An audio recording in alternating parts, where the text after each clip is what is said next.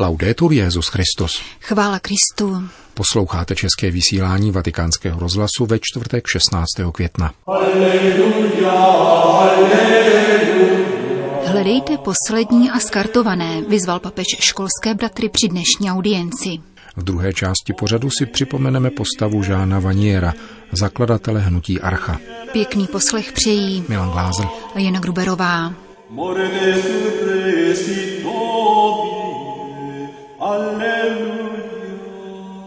Zprávy vatikánského rozhlasu. Vatikán. Jan Křtitel de la Salle vnímal své evangelizační poslání mezi chudými jako výzvu k chudobě vlastního srdce. Každý školský bratr a vlastně každý křesťan je dnes povolán, aby činil totéž. Prohlásil dnes generální představený kongregace bratří křesťanských škol, bratr Robert Schiller v Klementinském sále Apoštolského paláce, kde papež František přijal asi 300 představitelů lasaliánské duchovní rodiny. Audience se konala nedlouho po 300 letém výročí úmrtí jejího zakladatele, které letos připomíná lasaliánský jubilejní rok. Toto významné jubileum, vysvětloval papež František, se tak stává příležitostí k poukazu na průkopnickou činnost svatého Jana Křtitele de la Salle, který ve své době vytvořil inovativní výchovný systém. Jeho genialita a tvořivost se projevily zejména v novém pohledu na školství, pojímání učitele a vyučovacích metodách, zdůraznil římský biskup. Jeho vize školství jej dovedla ke stále hlubší jistotě, že vzdělání je právem všech lidí, včetně chudých. Z toho důvodu se vzdal výsad kanonikátu a bohatého rodinného dědictví a plně se věnoval vzdělávání nejnižší sociální třídy. Podle jeho názoru se církev neměla vyhýbat společenským rozporům své doby, ale naopak se s nimi konfrontovat – Právě díky tomuto přesvědčení založil originální společenství řeholního života, ve kterém se řeholní vychovatelé, aniž by byli kněžími, ujímali novým způsobem role laických mnichů, plně pronikali do reality své doby a tak přispívali k pokroku v občanské společnosti.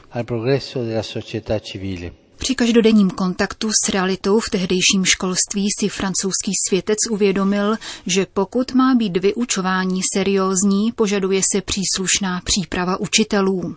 Výuka totiž není pouhým řemeslem, nýbrž především posláním, vyzdvihl svatý otec.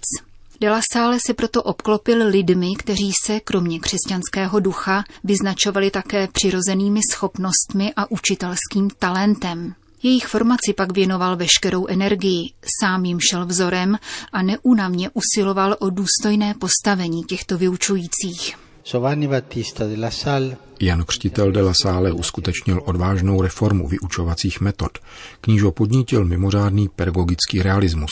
Nahradil latinu, tehdy běžný vyučovací jazyk francouzštinou. Žáky rozdělil do stejnorodých vyučovacích skupin, aby tak ve výuce dosáhl lepších výsledků. Založil školy pro venkovské učitele, tedy takové mladé lidi, kteří chtěli vyučovat, aniž by vstoupili do nějaké řeholní kongregace. Zřídil nedělní školy pro dospělé a dva penzionáty, jeden pro mladé delikventy, druhý pro resocializaci vězňů. Tím položil základy sociální pedagogice, která v rozporu s tehdejší dobou mladým lidem ve výkonu trestu přinášela studium a řemeslnou práci, na místo pouhého pobytu v cele či ranbičem. la sola cella o le frustate. Papež vyzval lasaliánské duchovní dědice, aby napodobovali zakladatelův přednostní zájem o nejposlednější a skartované lidi. Stanou se tak protagonisty kultury zmrtvých stání, a to zejména v kontextech, kde převládá kultura smrti.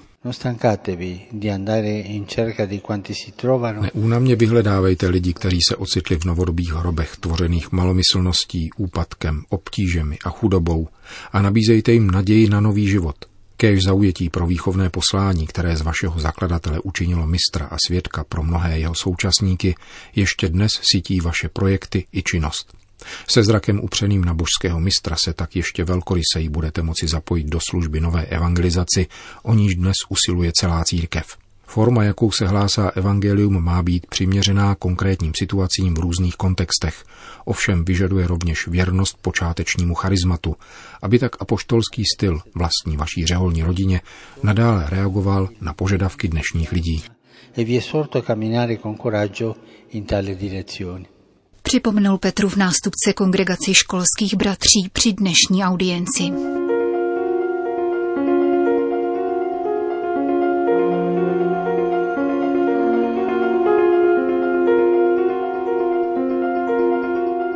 Byl jsem důstojníkem kanadského námořnictva, pak jsem byl filozofem a všude kolem sebe jsem viděl lidi, kteří chtěli postoupit o kousek výš, aspoň o stupínek. Rozhodl jsem se tedy sestoupit o stupínek níž, sejít dolů po všech schodech a tak jsem došel do archy. Říkal o své životní cestě Jean Vanier. Byl synem diplomata, znalcem Aristotela a přece proslul po celém světě jako zakladatel hnutí Archa, jež se stalo útočištěm pro ty, které svět často zavrhuje a nechce vidět, pro lidi s mentálním postižením. Jean Vanier zemřel 7. května ve věku 91 let a dnes se ve vesnici Troty kde před 55 lety založil první archu, konali jeho pohřební obřady. Probíhaly podle jeho přání v prostotě a v rodinném kruhu. Za přítomnosti příbuzných, přátel a zástupců archy a hnutí Víra a světlo, jež založil v roce 1971 spolu s Marie Hélène Mathieu nejbližší okruh přátel ze 30 zemí světa, uvedl pro vatikánský rozhlas Stefan Posner, vedoucí hnutí Mezinárodní archy.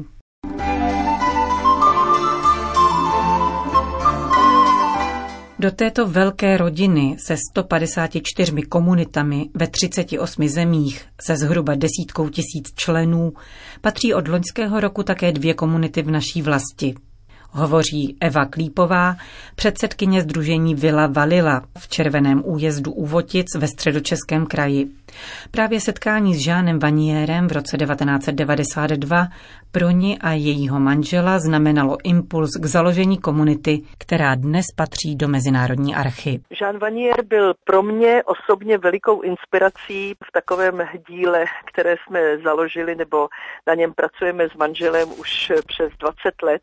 Eh, on vlastně začal v roce 64 žít eh, s lidmi s mentálním postižením a dokázal na tomto modelu, že není tak úplně podstatné, nebo není to nejdůležitější, co se pro ty lidi dělá, ale zda člověk s nimi může vstoupit do vztahu. A na základě tohohle vztahu on věřil, že vlastně se dají odkrývat eh, mnohý dary, který ty lidi s postižením mají a že vlastně taky tomu říkal, že tato společenství jsou školami srdce. Já jsem se s ním setkala ne úplně tedy osobně, ale velmi intenzivně v roce 92, 1992 v Kloboukách u Brna. Tehdy byl pozván do České republiky nebo Československa tehdejšího a on tam právě představoval tento způsob života s lidmi s mentálním postižením, což v našich zemích tenkrát bylo teda úplně nevýdaný a mě to velmi zasáhlo, protože my už jsme tenkrát kolem sebe měli dost lidí s postižením různého typu. Manžel má bratr bratra s Downovým syndromem a takže jsme začali eh, mít takovou myšlenku, že třeba v budoucnu bychom rádi vlastně s nimi v nějakém společenství byli. A tato forma, kterou tam Jean Vanier představil, tak nám přišla úplně úžasná, i když pochopitelně vůbec jsme si nedovedli představit, zda na to vůbec budeme mít sílu a, a zda se to tady v našich podmínkách podaří. A my jsme pak založili občanské združení v roce 1996, který jsme nazvali Vila Valila. Je to takový jeden dům ve středočeském kraji. Od té doby eh, se tvoří taková komunita eh, lidí právě s různým typem, ale převážně mentálního postižení. Eh, my tohle dílo nebo tenhle projekt vedeme těch mnoho let, nebo tedy konkrétně já, ale s manželem jako jsme silný tandem.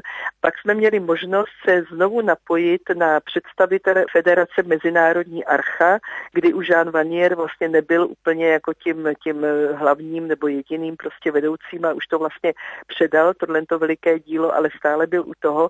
A e, oni nás doprovázeli asi 8 let, e, jezdili sem různé návštěvy e, do České republiky se dívat a sloni přesně touto dobou, na začátku května tedy, jsme byli uznáni, že nás přijímají jako projekt Archa Česká republika. A ty projekty Archa Česká republika jsou dva, ještě teda Vila Valila je jeden a druhý je Benediktus, projekt Archa Česká republika Amerika rovněž, který mají sídlo v Chotěboři na Vysočině. A s nimi my jsme právě těch deset let ve velmi blízkém kontaktu a vzájemně se e, podporujeme, protože jsme si říkali, že by bylo úžasné, kdyby i v České republice vlastně toto dílo nějak mělo jako oporu nebo zakořenilo. Po druhé se Eva Klípová setkala s Žánem Vaniérem právě před rokem v květnu v souvislosti s přijetím její komunity do Mezinárodní archy. Teď poslední setkání, kdy my jsme byli pozváni právě jako už zástupci eh, nových komunit nebo nově vzniklých komunit právě v České republice a byli tam zástupci z dalších koutů světa úplně napříč prostě celým světem, tak eh, to bylo v Troli eh, ve Francii, Troli Bray, kde Jean Vanier žil vlastně až do své smrti prakticky a tam založil taky tu první komunitu a my jsme tam měli takovou formaci týdenní a v rámci e, toho programu e, jsme měli možnost asi 20 minut e, s ním se setkat a on měl takový poselství krásný pro ty komunity a bylo to teda ohromně silný, protože on byl člověk úžasného výkladu, neustále mluvil o tomhle svém přesvědčení, že že tito lidé prostě, když žijou v těch stazích, obohacují ten život nejen ty lidi kolem sebe, ale svým způsobem trochu proměňují celý svět. On taky říkal, že nejsou všichni povoláni k tomu, aby dělali velké věci, ale všichni jsou povoláni k tomu, aby eh, milovali a, a byli milovaní. Takže to setkání s ním, to poslední, bylo ohromně silný. On taky už jako prý dlouho předpovídal svoji smrt. Eh, on už prý posledních deset let mluvil o tom, že zemře a že je hrozně rád, aby to dílo prostě pokračovalo. A tam přímo v tom setkání je, že prostě za chvilku bude ležet tady na tom hřbitůvku v té vesnici Troly, ale že je šťastný, že to dílo stále pokračuje. Dnes se vlastně to jeho proroctví a e, to, na co byl teda e, asi absolutně připraven, tak se to naplňuje. Říká Eva Klípová, předsedkyně Združení Vila Valila. Jean Vanier byl člověkem hluboké víry, živené evangeliem a zakořeněné v přátelství s Ježíšem. Byl ale také znalcem lidského nitra, silných i slabých stránek lidské bytosti, které nejprve objevil sám u sebe. V jádru každého člověka objevil křehkost a touhu po lásce a došel k závěru, že pokud chceme hlásat radostnou zvěst ubohým, musíme být s nimi. Právě v tomto bytí s které se radikálně odlišuje od altruismu a zbavuje jakékoliv dimenze moci, objevujeme lidskou zranitelnost. Velkorysost se totiž vyjadřuje ve vztahu nadřazenosti vůči tomu, jemuž je prokazována. Je to sice počátek, ale abys mohl jít dál, musíš objevit zranitelnost, vysvětloval Jean Vanier. Zranitelnost vychází najevo ve vztahu společenství, v prostotě a bez přetvářky, ve vztahu mezi dvěma lidskými bytostmi. Ubožák, který je zranitelný, probouzí to, co je nejzranitelnější také v nás, říkal zakladatel archy. Toto vědomí vlastní křehkosti nás otevírá setkání s Ježíšem. Společenství církve musí být společenstvím ubohých, které uznává, že nejsme sto učinit nic bez Ježíšova obětí, bez jeho políbení, připomíná Jean Vanier. Věřící člověk musí zakoušet tuto zásadní potřebu, pocitovat v každé chvíli a v každé minutě na sobě Ježíšův pohled, jenž přijímá jeho slabosti. Vědomí vlastní slabosti a ubohosti nám dovoluje nahlédnout, jak hluboce potřebujeme milost, zdůrazňoval Jean Vanier.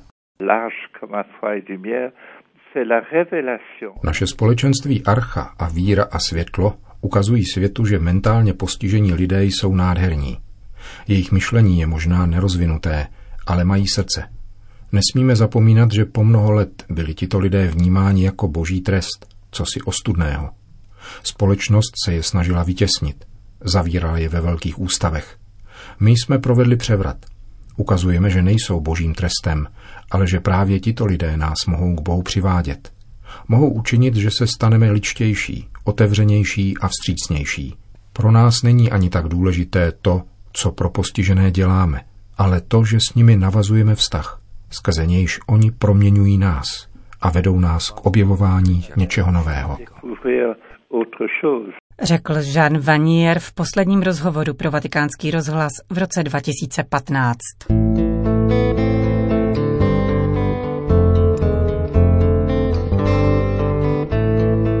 Končíme české vysílání vatikánského rozhlasu. Chvála Kristu. Laudetur Jezus Christus.